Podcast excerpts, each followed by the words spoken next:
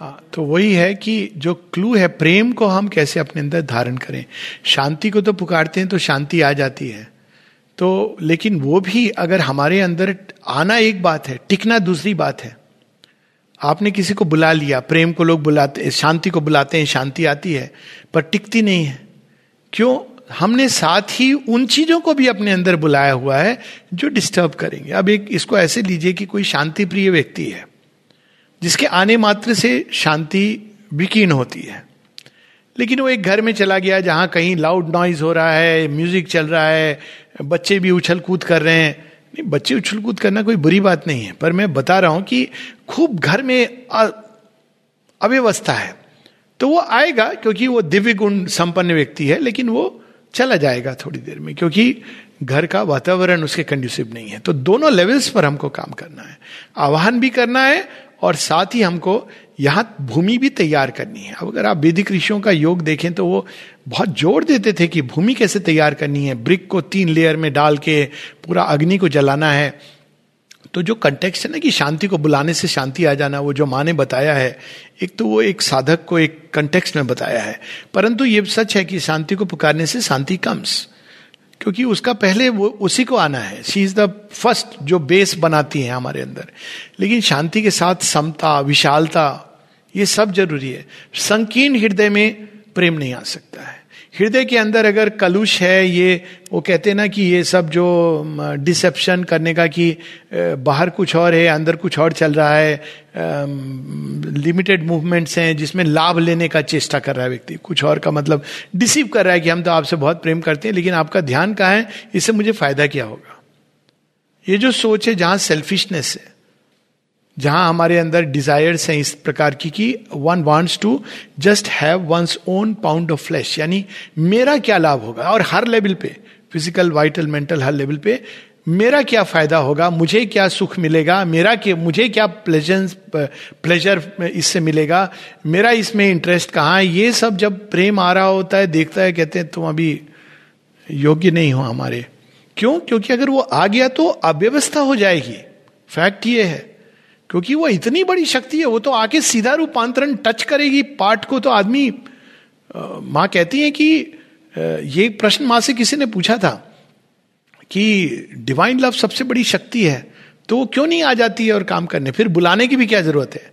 माँ कहती है because it is the highest power, some degree of preparation is needed. कहती है कि यदि हम तैयार नहीं है, if we are not ready to receive it, if it comes, एक जगह तो वो कहते हैं कि if the divine love came in its original purity the world will go to blazes, इतनी प्रचंड अग्नि की वो समाप्त हो जाएगा. तो इसलिए एक तैयारी चाहिए. और एक दृष्टि से देखें तो सारा जीवन, सारा पीड़ा, कष्ट, ये उस प्रेम को ही प्राप्त करने की तैयारी है. एक दृष्टि से अगर हम देखें, ये आता है कई उसमें उल्लेख आता है, सावित्री में भी आता है, जब वो मृत्यु रूपांतरित होती है, उसकी जगह जो सुप्रामेंटल गॉडहेड हैं वो प्रकट होते हैं, तो शेरविन कहते हैं कि उनको देख के मुखमंडल को ऐसा प्रतीत होता है कि all suffering was its easy prize. लगता है कि ओ इतनी हमें बस पीड़ा हुई और ये मिल गए. लेकिन जब तक मिलते नहीं है तो ओ भगवान हमारे जीवन में कितना कष्ट है. तो ये जो हमारी नैरोनेस है, पॉजिटिवनेस है, जेलसीज हैं. आप छोड़िए ह्यूमन लव की बात कीजिए, स्वामी विवेकानंद कितना सुंदर दृष्टांत देते हैं. वो बताते हैं कि किसी ने स्वामी विवेकानंद जी से पूछा कि प्रेम क्या है, तो अपने हथेली को ऐसे कर रख देते हैं, कहते हैं इस पर एक बूंद पानी डाल दो, तो पानी डाल दिया, कहते हैं ये प्रेम है. कहते हैं इसका क्या अर्थ हुआ, उन्होंने मुट्ठी बंद की, कहा पानी कहाँ है, चला गया. अगर ये खुला हुआ वाइडनेस, उसमें प्रेम आता है. आपने उसको बंद करने की चेष्टा की तो वो खत्म हो जाएगा. ये प्रेम का स्वभाव है. तो जो हम बार बार एम्फेसिस क्या पढ़ रहे हैं सावित्री में, वाइडनेस, गिविंग, जो देने वाले लोग हैं उनके अंदर प्रेम आता है, जो पाना चाहते हैं उनके अंदर नहीं आता है, क्योंकि प्रेम तो पाना चाहता ही नहीं है.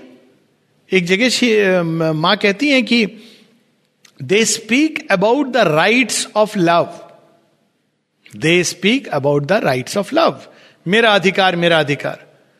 But the only right of love is to give itself. तो पहली चीज है विशालता, कोई संकीर्णता के साथ प्रेम नहीं हो सकता, यानी वो गंदा पानी हो जाएगा। दूसरी चीज है देने का भाव। तीसरी चीज है देने का भाव लेकिन बिना किसी अपेक्षा के। ये नहीं, बहुत लोग हैं संसार में, जनरस लोग हैं, फिलैंथ्रोपिस्ट हैं, एल्ट्रुइस्ट हैं, देते हैं, भैया हमारे नाम का पत्थर लगवा देना।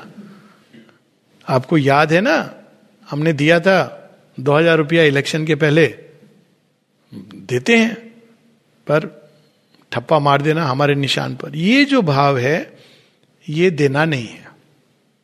ये तो एक जगह शेरविंद, एक पोयम है शेरविंद की कुछ on love, we should read someday, series of poems है। एक है इमॉर्टल लव, जिसमें कहते हैं कि मैं तुमसे क्यों प्रेम करता हूं, कहते तुम्हारे मुखमंडल के लिए मैंने प्रेम किया होता तो थोड़े दिन रहता फिर समाप्त हो जाता, तुम्हारी वाणी के लिए, तुम्हारे हृदय के भावों के लिए शायद ज्यादा दिन चलता लेकिन एक ना एक दिन काल की गति उसको पकड़ लेती, लेकिन मैंने तो तुमको प्रेम किया ही नहीं है, अपने ही सेल्फ से प्रेम किया है तुम्हारे अंदर, इसलिए परिवर्तन के परे है ये प्रेम। एक कविता है जिसमें वो कहते हैं कि तुम्हारी एक छटा, एक ग्लांस को देखकर मैंने अपना सब कुछ न्योछावर कर दिया, श्री अरविंद की पोयम है। लेकिन वो कंप्लेन नहीं करते हैं, माने भाव है कवि का कि अरे तुमने बस एक छटा दे दी, तुम चली गई, मैंने तो सारा प्रेम न्योछावर कर दिया। कंप्लेन नहीं करते हैं, वो कहते हैं तुम जो दे सकती थी वो तुमने दिया, जो मैं दे सकता हूं वो मैंने दिया। फिर एक जगह कहते हैं दूसरी तीसरी पोयम में प्रेम की कि वो कौन सा प्रेम है जो देने के बाद ये सोचता है कि मुझे क्या मिला और क्या नहीं मिला। कहते यदि ऐसा प्रेम मेरे अंदर आएगा तो ये तो शॉपकीपर्स बिजनेस है। कहते प्रेम तो वो है जो देता है तो ये भी विस्मृत हो जाता है कि मैंने दिया है। तो प्रेम की तपस्या तो सबसे कठिन है, देने का भाव, विशालता, अपने लिए कुछ भी ना मुझे मिले, मिले माने आ रहा है वो एक अलग बात है, वो विशालता है, लेकिन वो चाह, मांग, क्लिंगिंग, डिपेंडेंसी, वांटिंग, ये सब के साथ प्रेम नहीं रहता है। और उसके नीचे जो है उसकी तो बात ही नहीं करें, ईर्ष्या, घृणा, इसीलिए प्रेम घृणा में बदल जाता है, खासकर ईर्ष्या बहुत भयंकर होती है सोल के ऊपर। श्री अरविंद कहते हैं it is a scar on the soul, position, domination जो पुरुषों के अंदर होता है, डोमिनेट, हम हैं घर के मालिक, हमारे हिसाब से सब चलेगा, तो ये सब के साथ प्रेम नहीं होता है। इस शक्ति को धारण करना बहुत कठिन है, केवल सत्य भूमि तैयार कर सकता है प्रेम के आगमन के लिए। आगमन तो हो जाएगा लेकिन उसका रहना, वो उसको एक कवि ने बड़े सुंदर ढंग से कहा है कि प्रेम के घर में अगर बैठना है, सीरियसली बैठना है, बाहर से ग्लिम्स देख के नहीं बैठना है, तो क्वालिफिकेशन क्या चाहिए, सिर काट के बाहर रख के आओ। शीश कटाए भुई धरे तब बैठे घर माही, ये तो घर है प्रेम का, खाला का घर नहीं बुआ जी का घर नहीं है, अंदर बैठना है प्रेम के घर में। शीश कटाए, शीश क्या है, ईगो, प्राइड, प्राइड की क्या क्या रूप होते हैं, तुमको नहीं पता है मैं कैसा प्रेम कर रही हूं या कर रहा हूं। शीश कटाए भुई धरे तब बैठे घर माही, केवल बैठने के लिए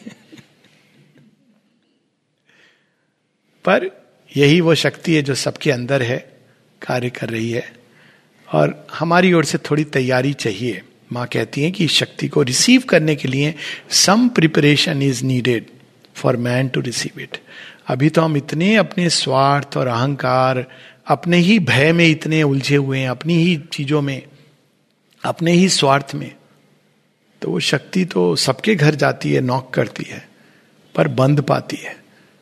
प्रेम अगर नॉक करे दरवाजे पर, बोले मैं प्रेम हूं, अच्छा हमारे लिए क्या लाए हो, घर द्वार ये सब, तो प्रेम कहेगा ठीक है ये रख लो मैं जा रहा हूं। और जिस दिन आप कहोगे कुछ नहीं चाहिए, तुम चाहिए, आप चाहिए, यही डिफरेंस है अर्जुन और दुर्योधन में। कुछ नहीं चाहिए, आप आगे हो, ये मेरा हो भाग्य। श्री अरविंद एक जगह माता जी कहती हैं, एक धम्मपद की एक वो है ऋचा जिसके ऊपर वो बता रही हैं, कहती हैं कि लोग कहते हैं कि अगर कोई तुम्हारे साथ दुर्व्यवहार करे तो तुमको उसके साथ प्रेमपूर्ण व्यवहार करना चाहिए। माँ कहती ठीक है, लेकिन मनुष्य तो जो प्रेम करते हैं उनके साथ भी प्रेमपूर्ण व्यवहार नहीं करता है। तो जो कहती यदि ये सच है तो जो प्रेम देते हैं उनके साथ कैसा व्यवहार करना चाहिए। प्रेम का तो एक ही रिटर्न होता है, वो है प्रेम, और आप कुछ नहीं दे सकते। तो ये है भगवान महिमा में, करुणा में, प्रेम में। और सबसे बढ़िया तरीका उसका है टू लव द डिवाइन, क्योंकि वही ओरिजिनल प्रेम है। जब हम भगवान से प्रेम करते हैं तब दो तरीके तैयार होने के, एक टू लव सेल्फलेसली, सृष्टि में आप प्रेम करो सबको बट निस्वार्थ भाव से, तो अपने आप विशालता आती है और हम तैयार होते हैं प्रेम को धारण करने के लिए। और दूसरा तरीका है जो सबसे सिंपल डायरेक्ट है बिना कॉम्प्लिकेशन के, वो है टू लव द डिवाइन।